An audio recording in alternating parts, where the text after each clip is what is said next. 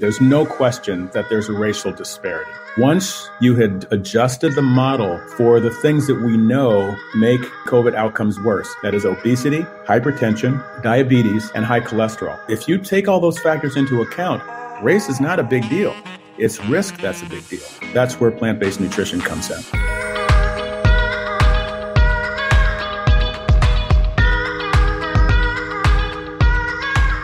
Well, hello there, and welcome to the Exam Room Podcast, brought to you by the Physicians Committee. Hi, I am the weight loss champion, Chuck Carroll. Thank you so very much for giving the show a listen, or a view, or a download, wherever it is in the world that you are. We appreciate the fact that you are here. Today on the show, we are going to be joined by one of the biggest names in preventative medicine. This is a gentleman who has been featured in virtually every one of the major documentaries that have shined a bright light on the positive effects of a plant based diet. Dr. Kim Williams will be here today. Amazing cardiologist. But our conversation is going to extend far beyond just heart health.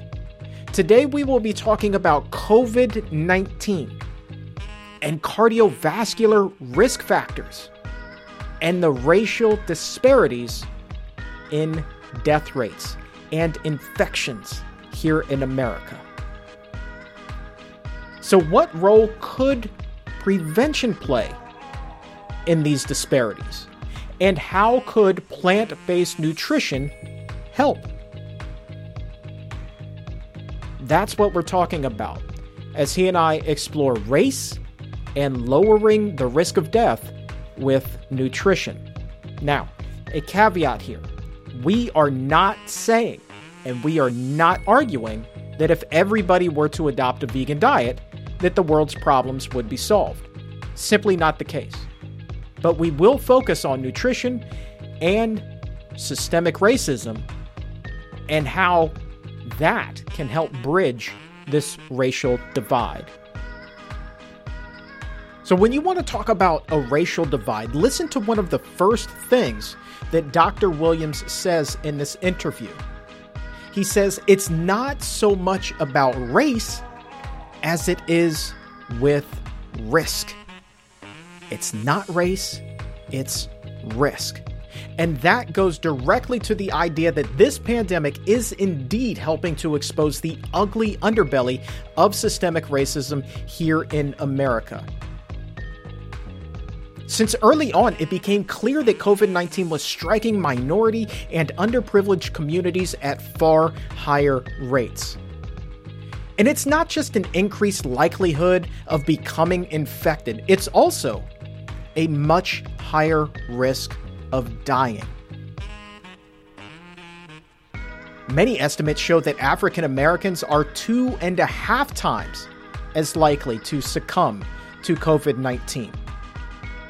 But if there is a glimmer of good news in any of this, it could be that this pandemic is bringing issues to the forefront that have been largely swept under the rug and gone unaddressed for far too long. So, we will be continuing that discussion with Dr. Williams here on the show today and learning how plant based nutrition can help play a role in bridging that racial divide and ending a vicious and perpetual cycle.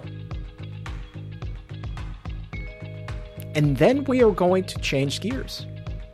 And we are going to hear from a woman who had Crohn's disease, fibromyalgia, arthritis, and a whole host of other conditions, all before the age of 25. Today, we will be hearing the story of Laura Sainz. And for her, it was a journey not just to find health, but to find herself as well. You see, Laura went from corporate life to a life of helping others with their own journeys. And indeed, it did take some years, but she is in fact living vegan vibrantly. And it all began with an epiphany many years ago as she watched an episode of The Simpsons. Think about that. How many people got inspired to go vegan by watching The Simpsons? Laura did. And we are going to hear all about her incredible journey to health and now helping others along the way. But first, today, let's welcome the chief of the Division of Cardiology at Rush University and the former president of the American College of Cardiology. Dr. Kim Williams is here now. This is our conversation from the Exam Room Live.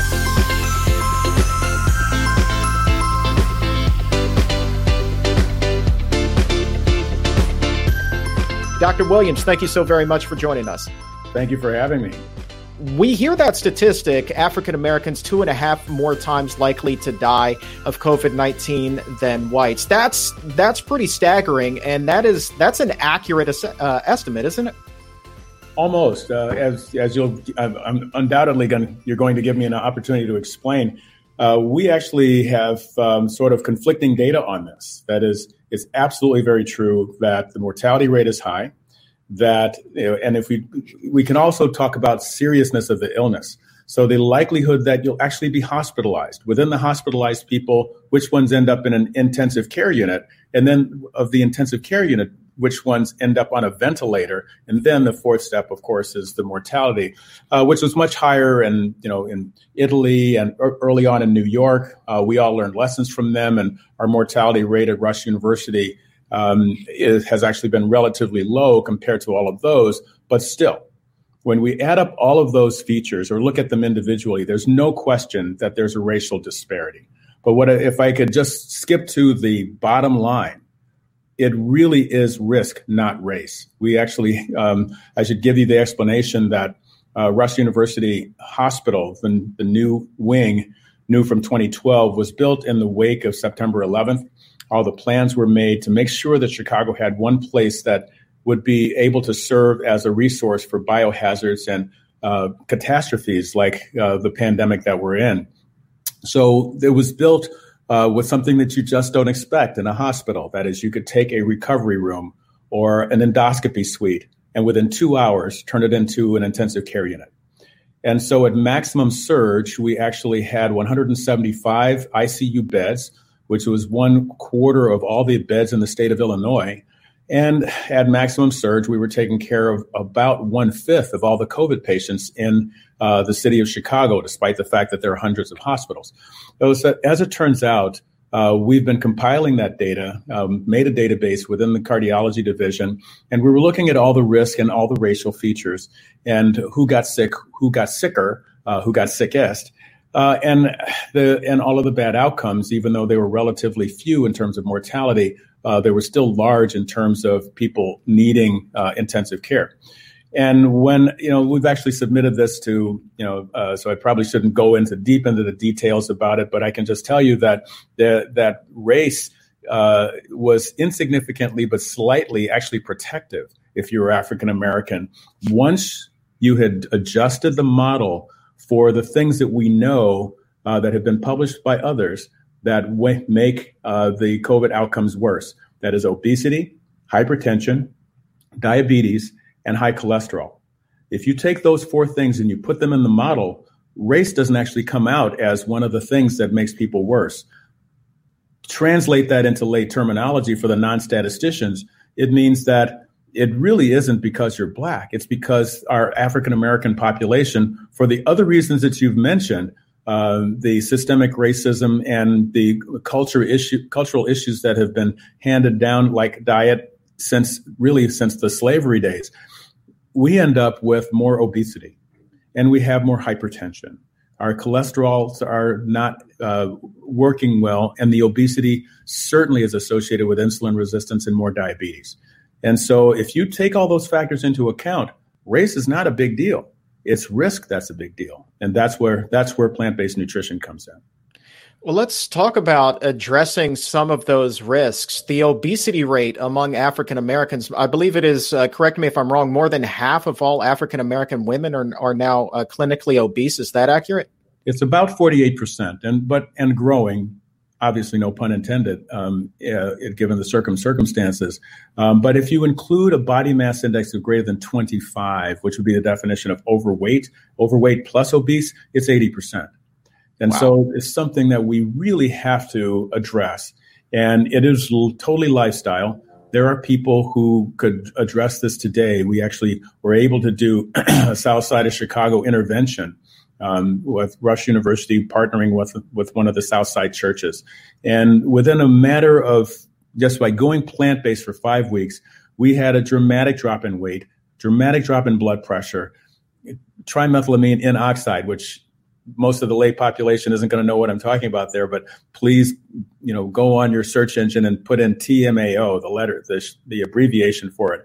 And what you'll find is uh, really good ammunition to tell all your friends who are not plant based that they should be, because animal products raise this, ultimately uh, produce this chemical in the in the bloodstream, which is associated with heart attack, stroke, death, heart failure. Uh, it wasn't for those four things, it would be fine to eat animals, I guess. But as it turns out, um, th- there there are real issues. It's not just the saturated fat, not just the cholesterol uh, elevation in blood pressure and the production of diabetes, uh, which actually happens when you're eating red meat, regardless of whether it increases your weight. It independently causes diabetes uh, type two. Uh, so we have a, a population uh, with just to talk about the other two sides of it we have a population that, that has been, uh, as everyone has been talking about ever since George Floyd died, uh, the, about Black Lives Matter, and everyone's really sort of trying to engage how we ended up in a situation uh, where uh, an entire population has to suffer through a lot of social evils, some of which uh, play out during the COVID um, because uh, there are poor access to care the care in the communities is not the same level uh, as it as it would be uh, at a university. Uh, I can just say that you know interject here that um, my university, Rush, uh, has for a long time been the number one place in Chicago to be transferred to. And it turns out that we played that role for several of the South Side. Uh, once I saw the, the data that you know the, the people in the communities with the small community hospitals uh, things were not going well. The mortality rate was very high. So I called them. We had a discussion. Those who would talk to me, and uh, they actually said, "Yeah, we we can't prone people.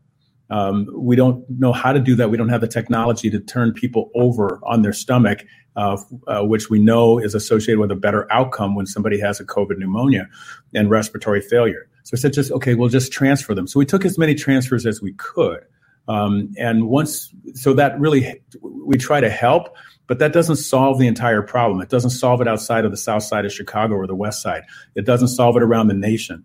And so poorer access to poorer care is really uh, an issue that we have to deal with systemically, as you mentioned.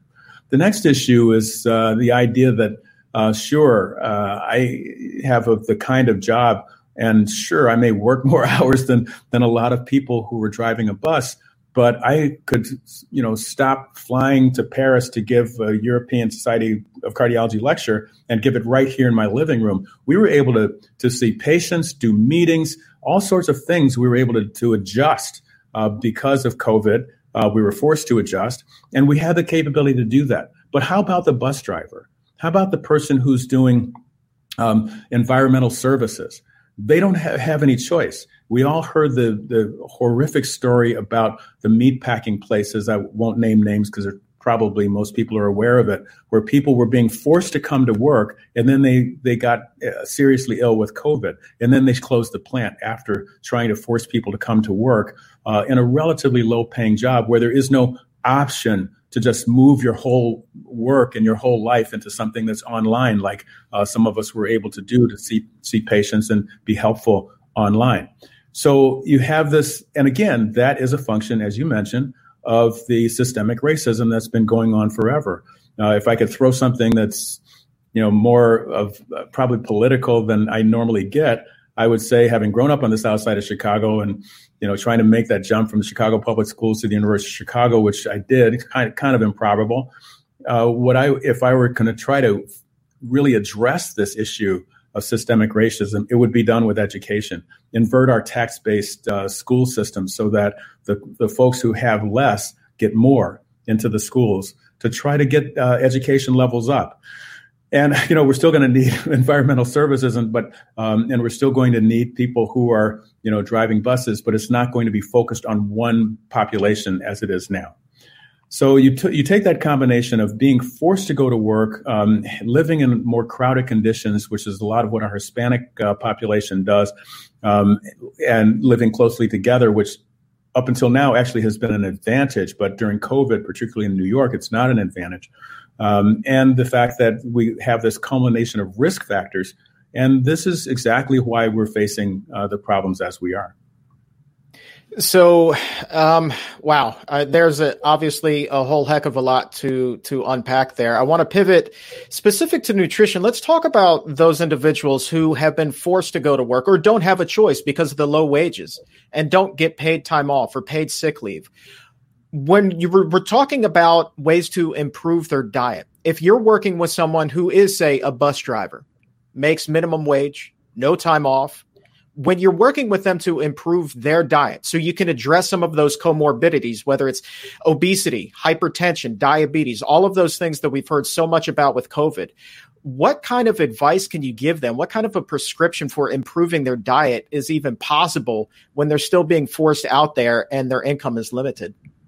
So it's interesting that so many people think that somehow doing a plant-based diet is more expensive it really isn't. That is, you know, you can buy beans, for example, by bulk. You can get, um, you know, hopefully, uh, if you're now no longer in the food deserts because that's been addressed for so many uh, of the, our major cities, and you can get, you know, large branded places in our some of our poorest neighborhoods now because of those changes.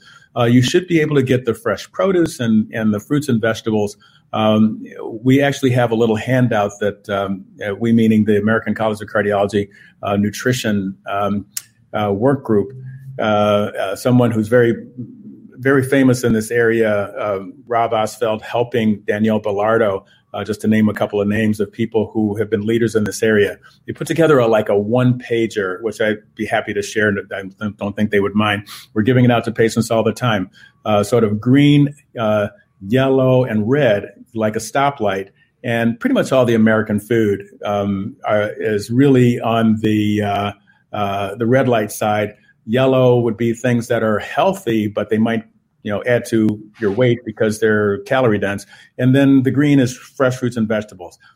If people were able to focus on that, um, they would lose the weight. The blood pressure, um, you should actually see, I'm sure you have actually, uh, just teasing you here, but you should see some of the meta analyses published by Dr. Barnard's group about blood pressure and about cholesterol and what happens when you do a plant based intervention. Uh, diabetes as well. They have all three publications from, um, from uh, Dr. Barnard's group where they uh, analyzed loads and loads of data um, that where people have prospectively randomized folks to plant-based versus something else. Uh, and when you compile that data, there's no question that you can reduce, uh, you know, not just weight but blood pressure, diabetes, and high cholesterol. Uh, simply by doing a plant-based intervention. So I, I think a, a, lot of it is getting the education out there, uh, know, telling people what they really should be eating and what they should be replacing in terms of animals uh, products, the um, fact that if you're eating a lot of saturated fat, your cholesterol is going up, your weight is going up, your blood pressure is going up, and your risk is going up. And so, getting people to understand that is really uh, why we're doing programs like yours. And I appreciate the fact that you're here doing this. Absolutely, and and you're talking about checking off an uh, awful lot of boxes by changing your diet. Before you and I got to talk this morning, I was looking at some statistics from New York and the COVID related fatalities there. Uh, more than half uh, of people who died of COVID 19 there had high blood pressure. About one in three had diabetes, one in five had high cholesterol, and so on down the line. Uh, a lot of that, one could argue, does in fact come from a, a poor diet. And then we were talking about the misconception that a plant based diet is expensive. The majority of people don't realize that you can do it very much affordably. A lot of people however, are turning to fast food because of cost, because of convenience. And I know one of the points that you plan to raise in your presentation at the upcoming International Conference on Nutrition and Medicine is that when it comes to fast food, the quantity of food that is being served has increased dramatically over the past 50 years. Can you talk a little bit about that? So yeah, this is actually marketing. Um, you know, very proud of my uh, grandkids. One of them, uh, my oldest granddaughter, actually did a, a, project where she actually sat and watched hundred television commercials that had related to food. Uh, and surprisingly, uh, if you use the um, um, uh, Journal of American College of Cardiology sort of um, there was a publication on healthy versus unhealthy plant-based diets. Believe it or not, there are people who do a vegan diet that's really not good, uh, can actually be worse for them than the animal products. Um, and that's a separate point. It's just that they happen to publish a uh, sort of a nutrition scale. That is, if you're eating French fries or hamburgers, you know those would be a minus one point. If you're eating fresh fruits and vegetables, those would be a, a plus one point. So you en- ended up with a scale that she could actually use and the scoring was just amazing. That is, what's being marketed to our people are pretty much uniformly negative. That is, there might be a little lettuce and tomato on that double cheeseburger, but when you add it up, you know, the refined grains in the bun uh, to the mayonnaise containing eggs, you're basically um, giving people things that are going to harm their health. Now that's difficult for the population to understand, and you know we have to come out, you know, in, in a very large way with a lot of marketing that tries to counterbalance what they're seeing every single day and what they grew up with and what they what they their parents uh, taught them to eat. So we've got an uphill battle, but um, all I can say is that the unfortunate portion or part of the COVID epidemic is that it's putting a very fine fine point on the spear, and we have to actually take advantage of uh, the educational opportunities to save a lot of lives. All right, we're going to try to wrap things up here. We don't have a whole heck of a lot of time remaining, but uh, I, I want to just go back to a point that you raised at the beginning, and that is risk, not race. And so, based off of what it was that you were saying, my question to you is this. If there was a level playing field in terms of nutrition, in terms of healthcare, in terms of income, all of those factors, if the playing field was level, would there be these disparities that we're seeing currently? Well, you know, it's it's only one institution, and uh, I would love to see our research once we publish it reproduced by others, uh, examine their own databases, and find out if an African American person who is not um, uh, overweight, diabetic, hypertensive, or high cholesterol, you know, or three of the four, because they tend to run in packs, right? Uh, I would love to see if they have data that those people are the ones that are dying. You know, I, I would love to challenge uh, you as a as a media person, uh, Dr. Barnard. Uh, I have several friends who are plant based who got COVID. Not one of them has been hospitalized, and certainly none of them have died. And so the question is, um, and I keep asking around for, for my friends, does anybody know a plant based person who's actually died of COVID? And so far, I've heard of none. Now, that's not a study, but I would love to crowdsource that question and see if if um, you know it, it may not be none, but I bet it's dramatically lower than the general population, the general outcome. Yeah, we uh, we have a gentleman coming on Thursday show who uh, is plant based and, and had COVID nineteen. Um, got mm-hmm. a, he said uh, basically got a little bit sick, but uh, is is no worse for wear today. So that will be very interesting. And you're right. Anecdotally speaking, I have not heard of anybody either. Um, maybe that is a question out there, and we can just throw that to the chat room right now. Are you familiar with anybody who has succumbed to COVID 19 but has eaten a plant based diet? That is a, a, a, phenomenal question. And my final question to you is this taking race out of the equation, if the world generally was eating more of a plant based diet, and less of the standard American diet, high fat, lots of animal products, high cholesterol, high sodium, all that comes with it. If the world was eating a healthier plant based diet, would we still be in this predicament with the levels of COVID 19 being what they are as far as mortality? And we really wouldn't. And I can say that with confidence based on the science that's been published. Uh, just a, a handful of points. Number one, if you're doing the masking, it may not prevent the illness, but prevents the serious illness, believe it or not, because the viral load that gets to a person when they're masked is lower. And if you give someone a high inoculum, as we call it, um, of, of virus versus a low inoculum, the odds that they're going to survive and do well is, is better. Now, once you understand that the that the dose of the virus is important, then what is it about obesity? What is it about high cholesterol? We don't, you know, have exactly what the data is for diabetes. I would say it may if the immune function of diabetics has always been suspect. So that may be the problem. We don't necessarily have what it is about hypertension, but it could be that the blood vessel damage that happens in hypertensives just isn't going to tolerate an additional insult. But the other two, cholesterol, we actually have data on those. This virus loves to reproduce itself in the bloodstream when the cholesterol is high. It gets all of the nutrients that it wants to, to duplicate and, and quadruplicate and, and to increase uh, the viral numbers. Then the obesity is an issue of adipose cells, which people may not have heard that uh, those that word before, adipocytes. The uh, that's a nice scientific way of saying fat cells. The fat cells are overgrown, uh, if not higher in number. And this virus loves to invade fat cells and it can reproduce itself so quickly inside fat cells. So, what you have in the obese person is this incredibly high viral load. And they're shedding it. Um, you know, so if a person is overweight, singing in a choir in an enclosed space, uh, which was happening uh, a couple times in Chicago, uh, and funerals, this was this was a setup because the person hasn't gotten sick yet, but they actually are shedding virus in very large quantities. And so the the bigger your weight, the, the more your viral load is going to be. So you're likely to get sicker, but you're also going to spread it to more people uh, because you're shedding much more higher, much higher levels of virus. So lowering the cholesterol, which you can do. Um, I would weigh in on the the uh, mailbag question.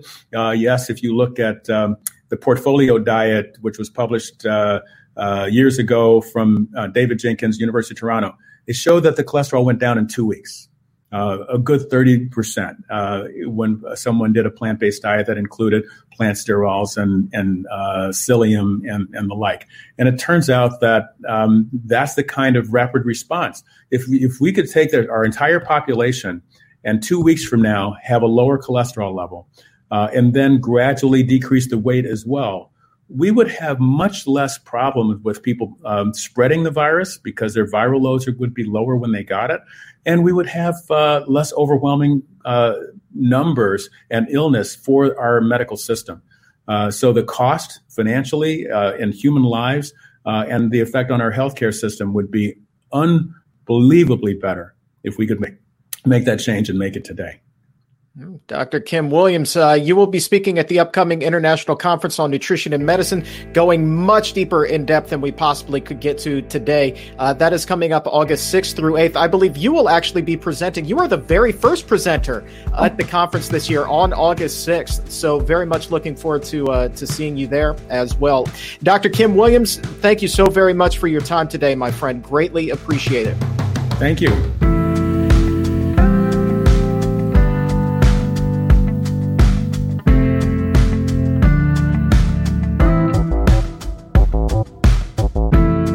And again, you can find that link to register for the International Conference on Nutrition and Medicine in the episode notes. Be sure to use the promo code EXAM20 to save 20%. That's exam, all lowercase, exam, and then the number 20 to save 20% off the cost of registration. That's coming up August 6th through 8th over at pcrm.org slash ICNM entirely online for the very first time this year. And really, the lineup of presenters there is just second to none. We've got Dr. Williams, we've got Dr. Neal Barnard, he will be there. Dr. Michael Greger will be there. So many people, so many extraordinary names. Three days chock full of information, the likes of which you have never experienced before over there. And if you would like to save 20%, you can do so right now using the promo code EXAM20 over at pcrm.org slash ICNM. Going back to that conversation with Dr. Williams, when it comes to health, it is risk, not race. He even went so far at one point as to say that being African American can actually be slightly protective if not for these underlying conditions, if not for this systemic racism. So think about this. Think about these numbers from the APM Research Lab. If the death rate among blacks was the same as it is for whites for COVID 19, in the US, there would be 17,000 fewer people who would have died. 17,000. And to a broader point, and one that is affecting millions of us, regardless of race, the fast food situation that he and I were talking about, those combo meals at the drive through are now four times larger than they were in the 1950s. Four times, theoretically, than quadrupling the amount of fat and calories with each meal. Is there a connection then between the skyrocketing rates of obesity and the portion sizes of these high fat, high calorie meals? Doesn't take a rocket scientist to figure that one out. The bottom line is we can do better. We can absolutely do better. And someone who has done better is Laura Sainz. For years, Laura struggled with chronic conditions, too many of them to even count. She was unhappy in her corporate job, but she knew she knew, feeling sick, she knew that she wanted to do something better. She knew that she wanted to be healthier. And so she begins to embark on this journey. From vegetarianism to veganism, throw in a little bit of yoga and a lot of help from others, and eventually helping others and helping herself. And all of this began many moons ago while she was watching an episode of The Simpsons. This is a story about finding yourself. And it's one about finding your health. And for Laura in particular, this is a story about how to live vegan vibrantly.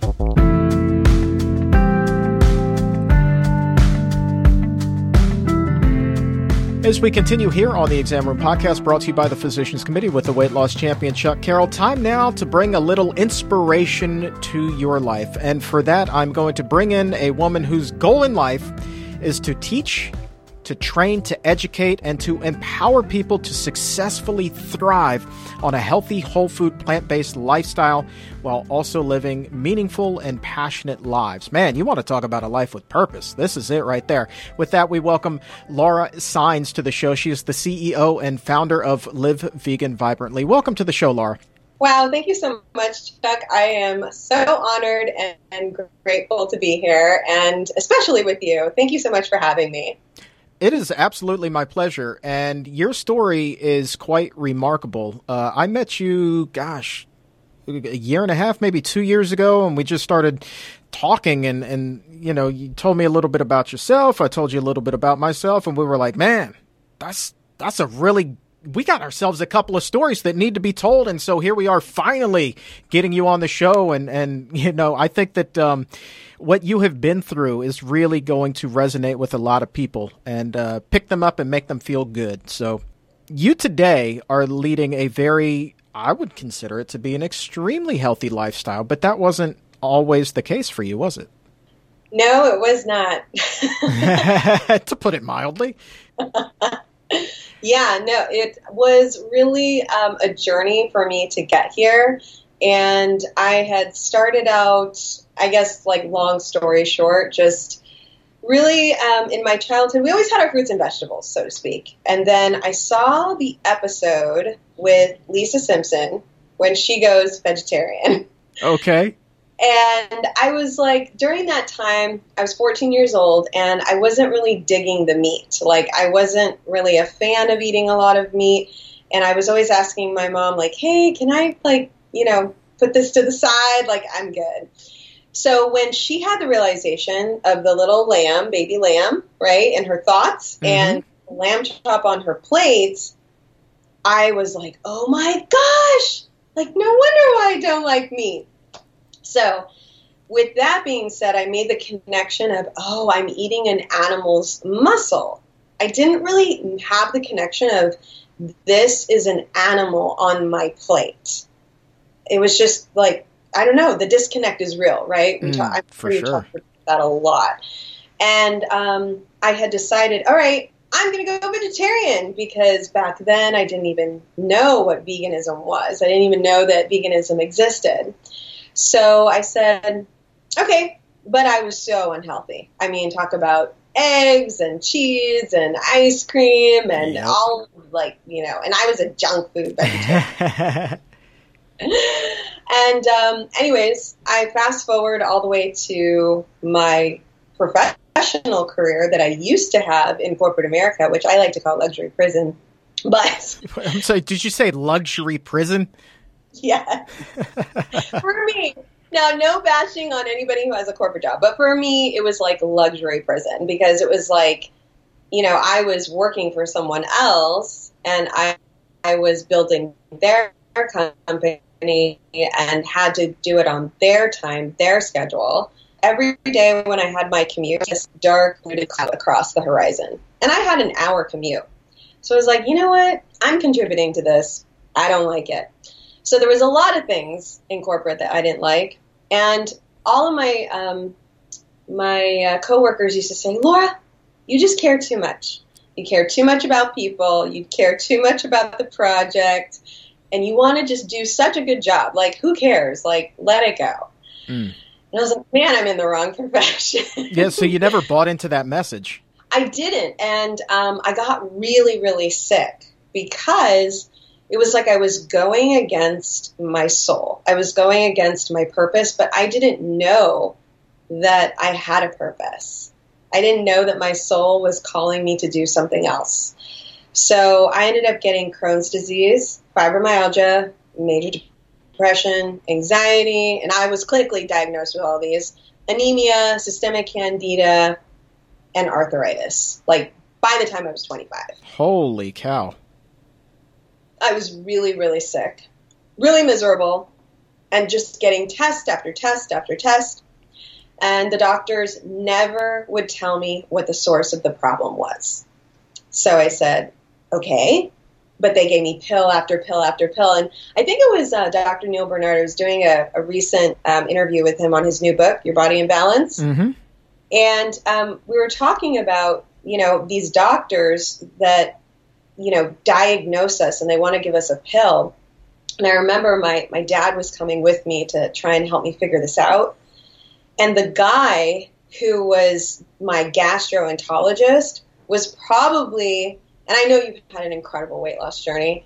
So he would, but he was like 400 and he's like 400 pounds. He was wearing like a, a pocket protector with a pack of cigarettes and he was sweating and he had like a candy bar in the other pocket. This was this was your doctor. This was your gastroenterologist. I know, right? And my dad's like, I don't know if I trust that guy. and I'm like, yeah, dad, I don't, I'm like, I don't know. So I tried the Western medicine way and they just gave me pill after pill after pill, which did nothing, if not made me have more symptoms. And what they stopped me on going on the homeopathic route was they said, here, take this pill, and if you don't like the sunlight anymore, then let us know. And I'm like, sunlight? You mean like sun during the day? Right. They're like, yeah, if you don't like sunlight, if it bothers you, like, let us know. I'm like, wow, okay, not the right path.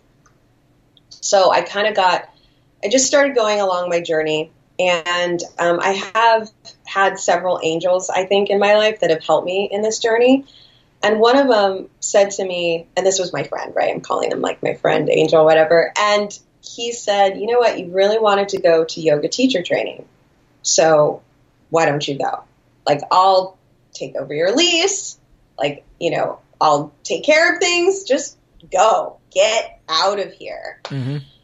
So I went to yoga teacher training, and through my my mastery uh, studies, because I just did like eat, breathe, sleep yoga for like three years straight, studied with masters, and they said, all right, you've tried healing, you know, through Western medicine, homeopathic medicine.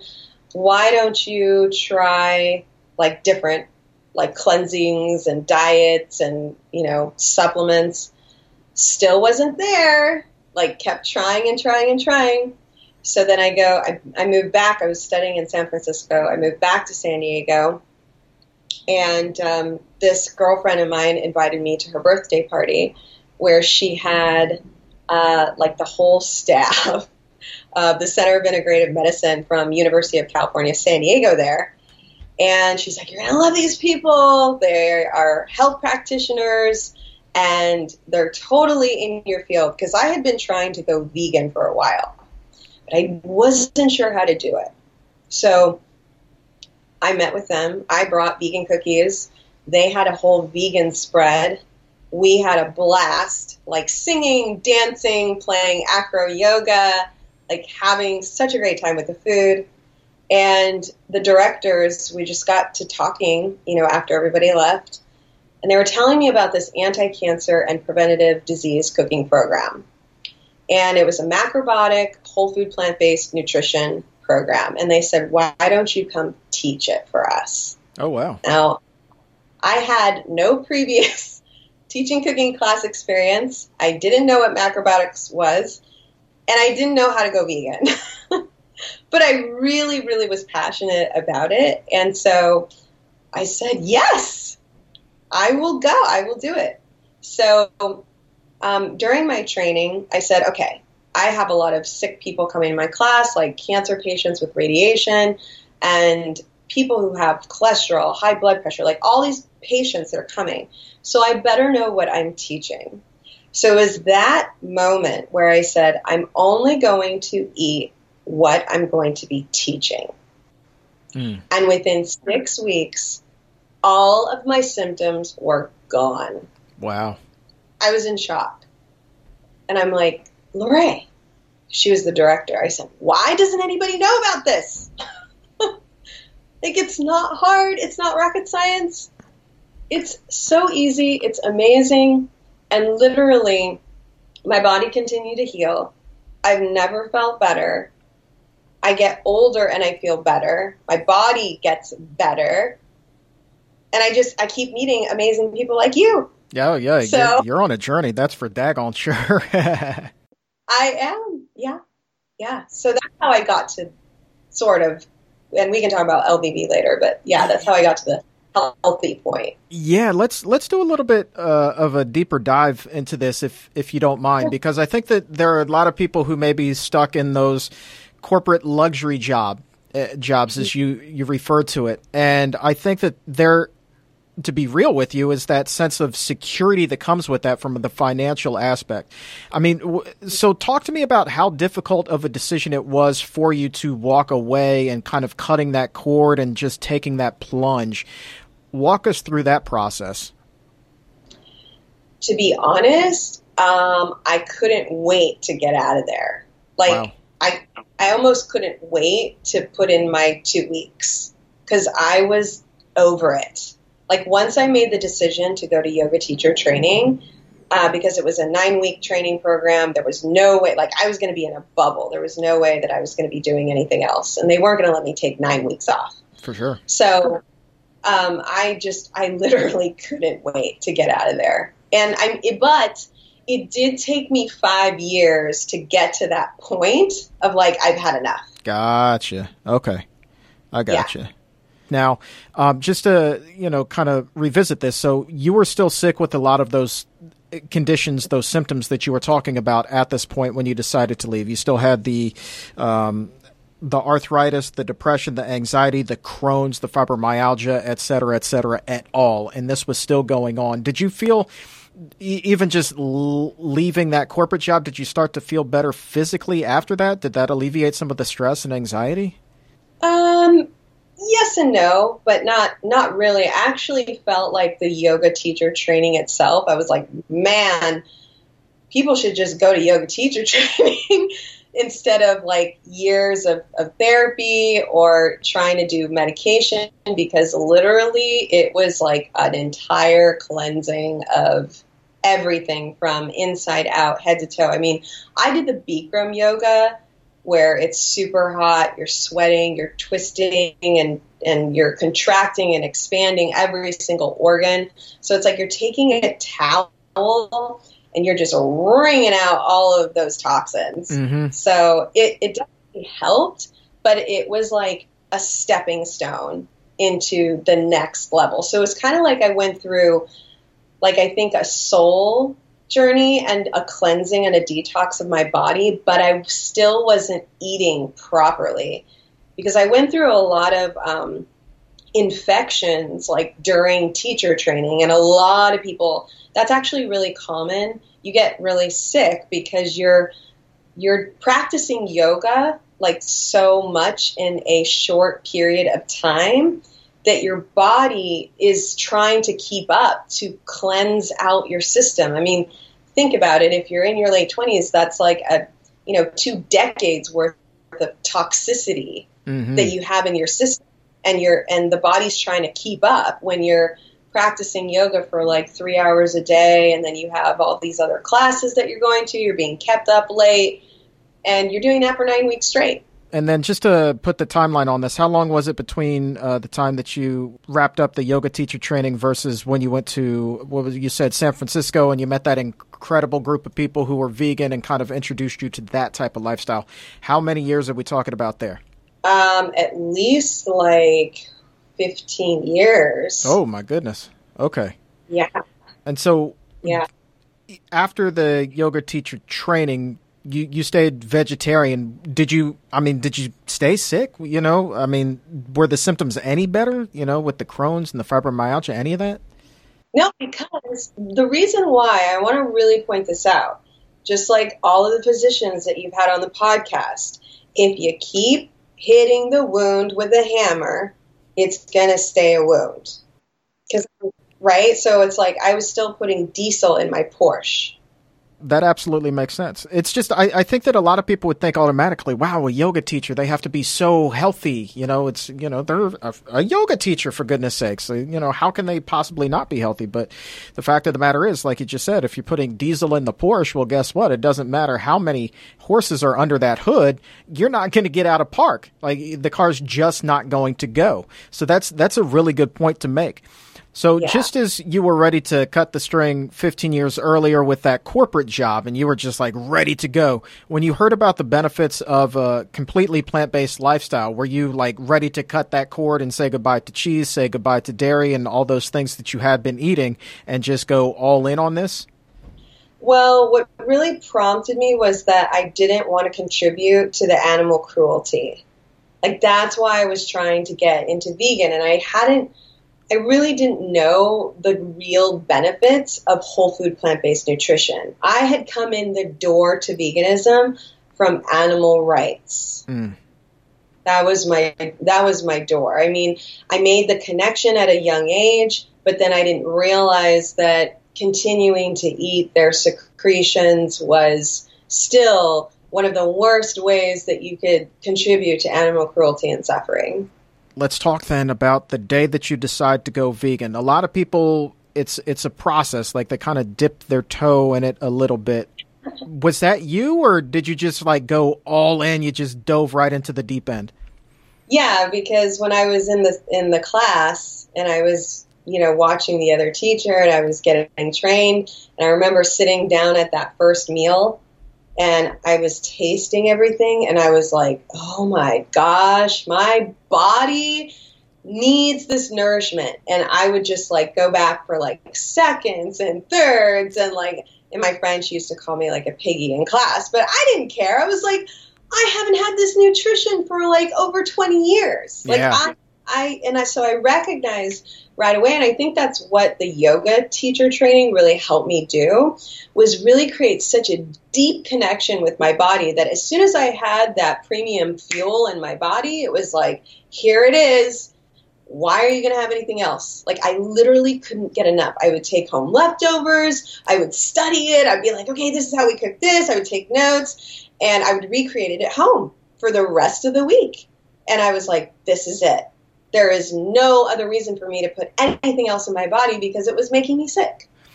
And so, how quickly did you start to feel that physical improvement? I mean, it sounds like you knew right away that you needed these these nutrients and and that, but you know, how long until these these symptoms from all of these conditions that you had started to fade away? All of a sudden, it was about a six week mark and we were putting on a huge global conference at the university. All these doctors, we were flying in. Deepak Chopra was coming in, and I remember driving to the conference with Lorraine, and all of a sudden it was just like the clouds parted, and I was so beamingly happy, like wow. blissed out. I'm like, why am I so happy? Like this is coming from within. It was like my microbiome just like had that switch. It was like they had been fed enough, like the good bacteria finally was able to create that natural reoccurring serotonin and dopamine just for being alive. And I was like, whoa, like, why doesn't everybody know about this? So, yeah, it, it was about the six week mark. What about the physical symptoms? How much pain were you in um, before this with the arthritis? Like, was there uh, like was it hard for you to be mobile? Were you taking a lot of ibuprofen and things like that? Um, I, I, I don't, I don't, I'm not like a really big pill taker, but I probably was taking, you know, whatever at the time, like if I was not feeling well, but I definitely was like swollen, like my fingers, my fingers were swollen a lot, or my ankles, or my feet um, I had a lot of inflammation. Yeah. Like a lot. Like I was just puffy. And I didn't know I was puffy. Like I look at pictures of me back then, like when I was like 21 and I got my passport, and I look at myself now and I was like, wow, like I was puffy. and I and I thought that I was healthy. So I had a lot of inflammation. So that was like the most prominent thing, and my it was just it was a constant like annoyance. So how did yeah. that hamper you when you were teaching yoga? Because I would imagine that there are some days when you might have been puffier than others.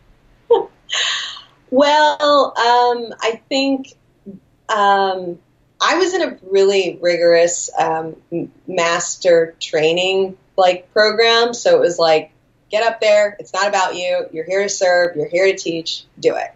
Was it difficult afterward? Like when you were starting to cool down and come home, would you stiffen up? I was always stiff. I was, I mean, I could do the poses, but I was always stiff or puffy or trying to like recover or, you know, whatever. I just, I didn't have that incredible recovery like a lot of the plant based athletes talk about until I made the switch. Right. And I did, uh, you asked about, um, I think you were um, asking about like the detox. Uh, detox like totally sucked. Yep.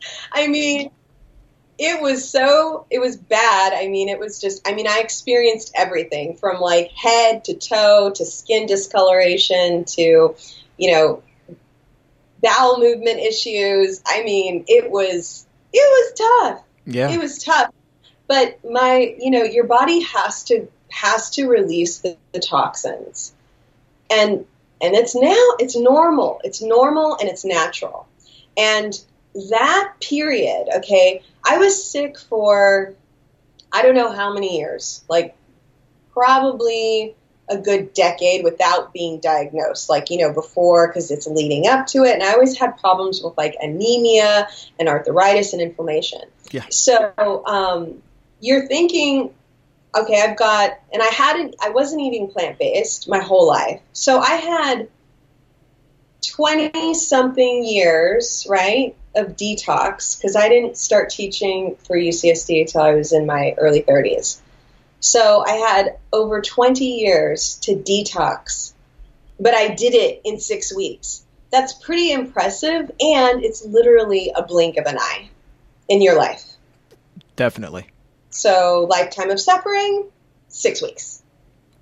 Uh, yeah, I mean, uh, all told, that's that's a pretty quick repair. And I, I remember going through detox. I, whenever I give a lecture, I talk a lot about detoxing off of Taco Bell and you know just night two without it and how absolutely crummy uh, I would feel because your body's so used to having it and your brain at that point is so used to having it because it triggers the dopamine release just as as a drug would you know and but but you know here it is it's just Taco Bell but it wasn't just Taco Bell. Like that was my drug, you know. And then so when you take that drug out of out of your body, out of your system, man, I became sick physically.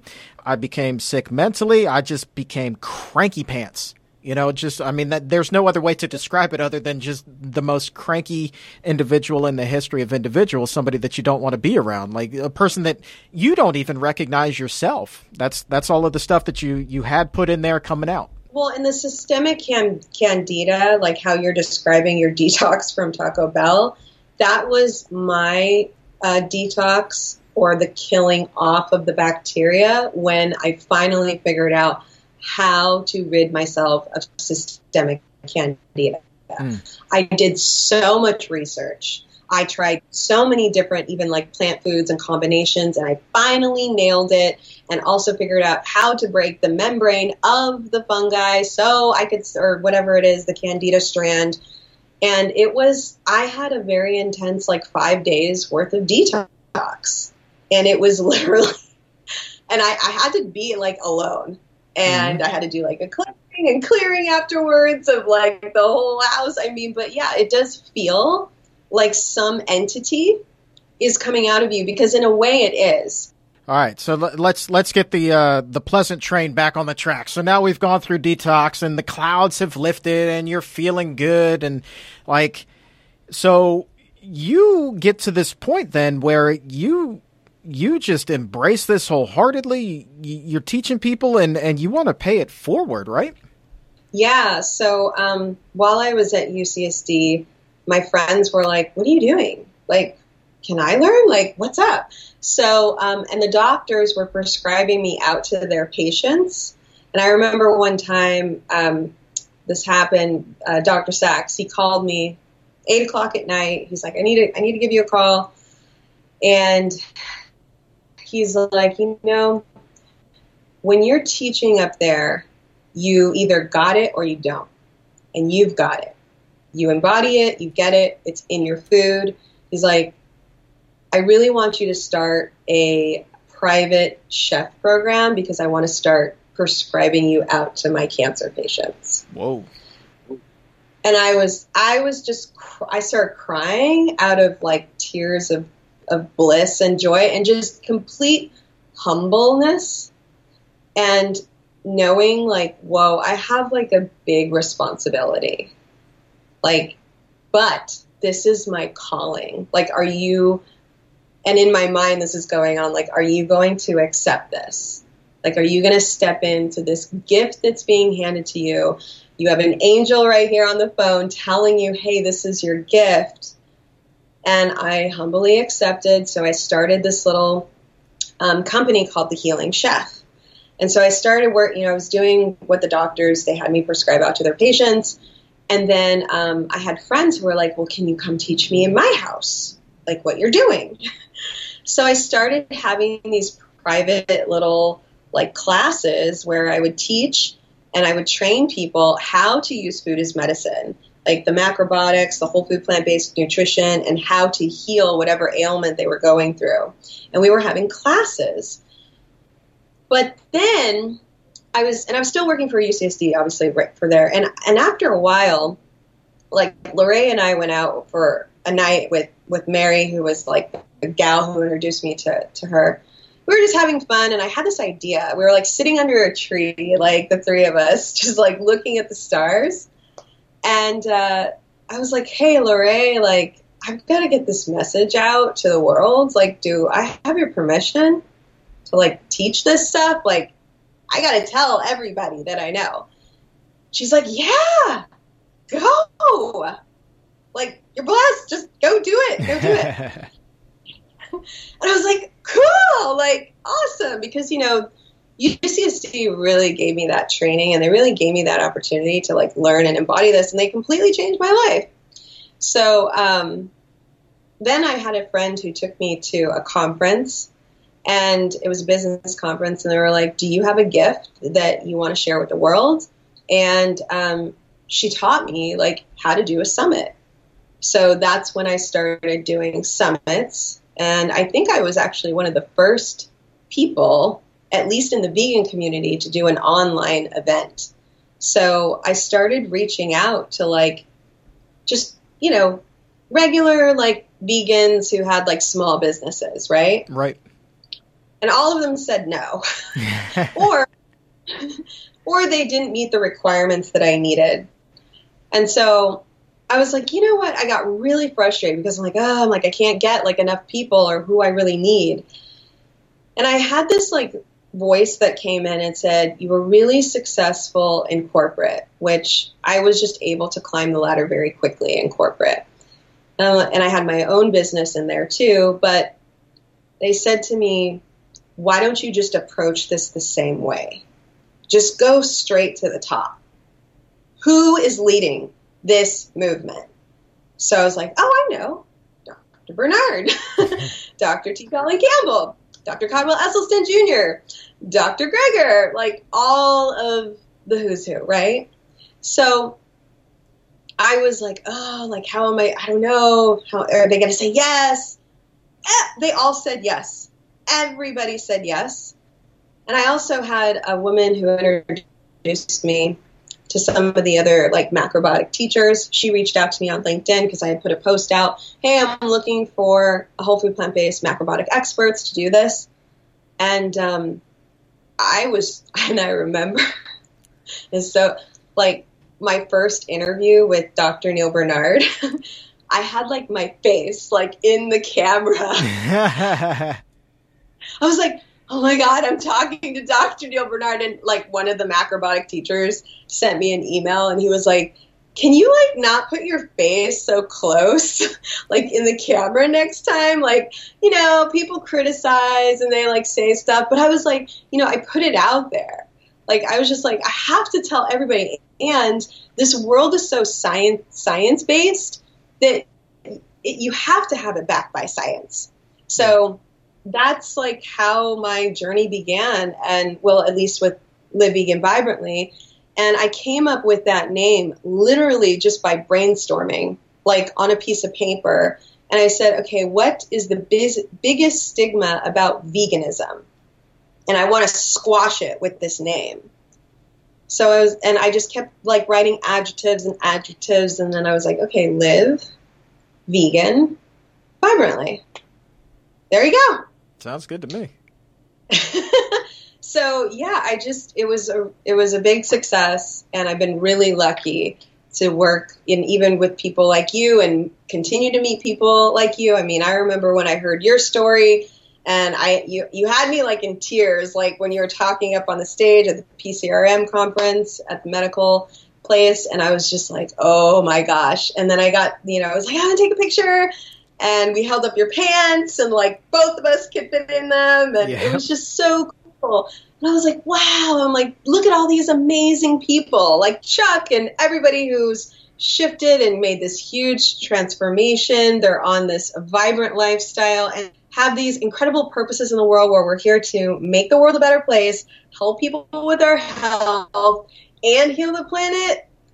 That's how it's just been a really incredible journey. And so, talk to talk to me a little bit about what it is that you're doing with uh, Live Vegan Vibrantly now. What is this program that you put together?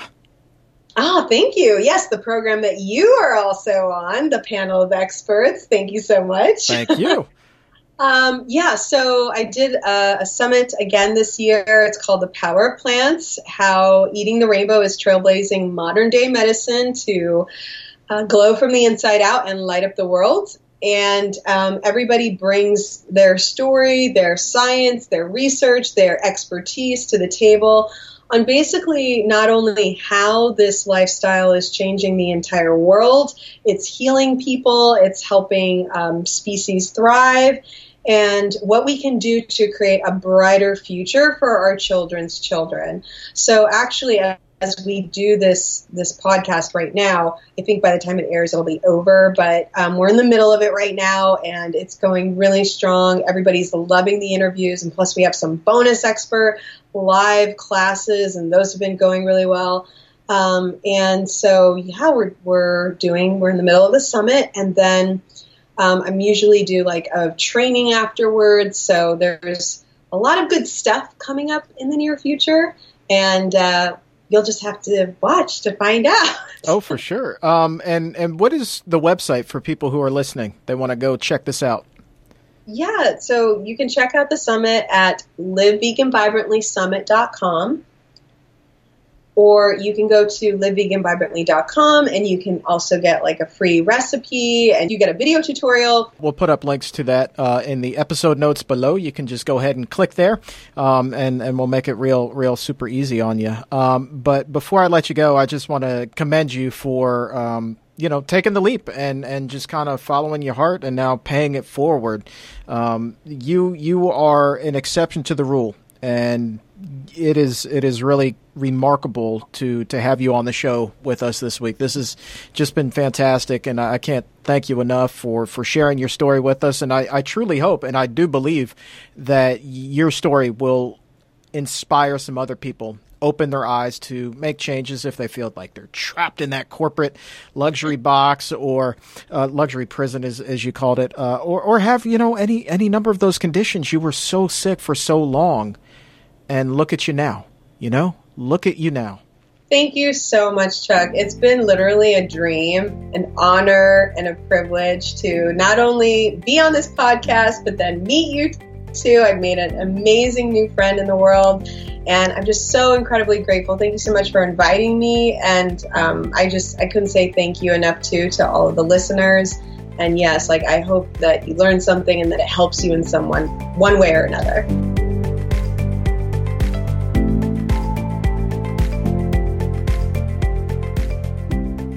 You can find a link to Live Vegan Vibrantly in the show notes, Laura's website.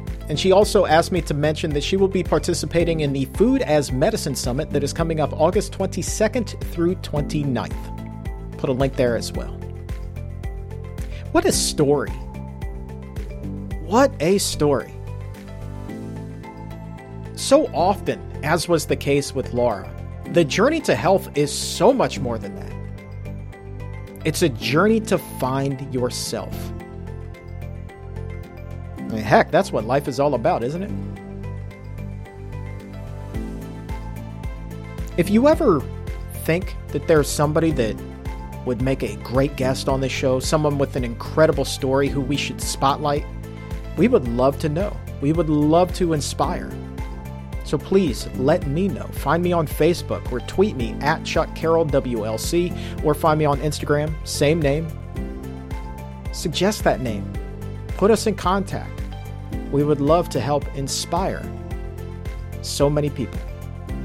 Get those stories out there. Now, coming up Thursday on the Exam Room Live is someone who has their own amazing story. And after undergoing this incredible transformation, he recently has written another chapter in his life. One about having COVID 19. We're going to be talking to Eric O'Grey Thursday on the Exam Room Live. That's coming up at noon Eastern, both on the Physicians Committee's Facebook page and YouTube channels. Eric has been a committed vegan for years after losing so much weight, reversing his diabetes, getting off all of this medication, and still, still, he came down with COVID 19. So, what was that experience like for Eric? We will be finding out coming up on Thursday's show. And by the way, you can watch replays of the exam room live over on the Physicians Committee's Facebook page and YouTube channels. Links to both are in the show notes. And if you haven't already done so, or you're listening right now on your web browser, please also subscribe to the Exam Room podcast on Apple Podcast or wherever you get your shows. And please leave a five star rating and then share the show with your friends and your family. Get them to subscribe. Because the more subscriptions we get, the more five star ratings we receive, the higher then we climb in the rankings. And the higher we climb, the easier it becomes for people to find this information and hopefully begin to take charge of their health. And if you're ready to make a change, take control of your health, it would help to have a doctor or dietitian who understands. And you can make an appointment to visit with our plant based doctors and dietitians at the Barnard Medical Center, the group who puts nutrition into laser focus as they zero in to treat the root cause of the problem and not just put a band aid on the symptom. We're talking about preventative medicine.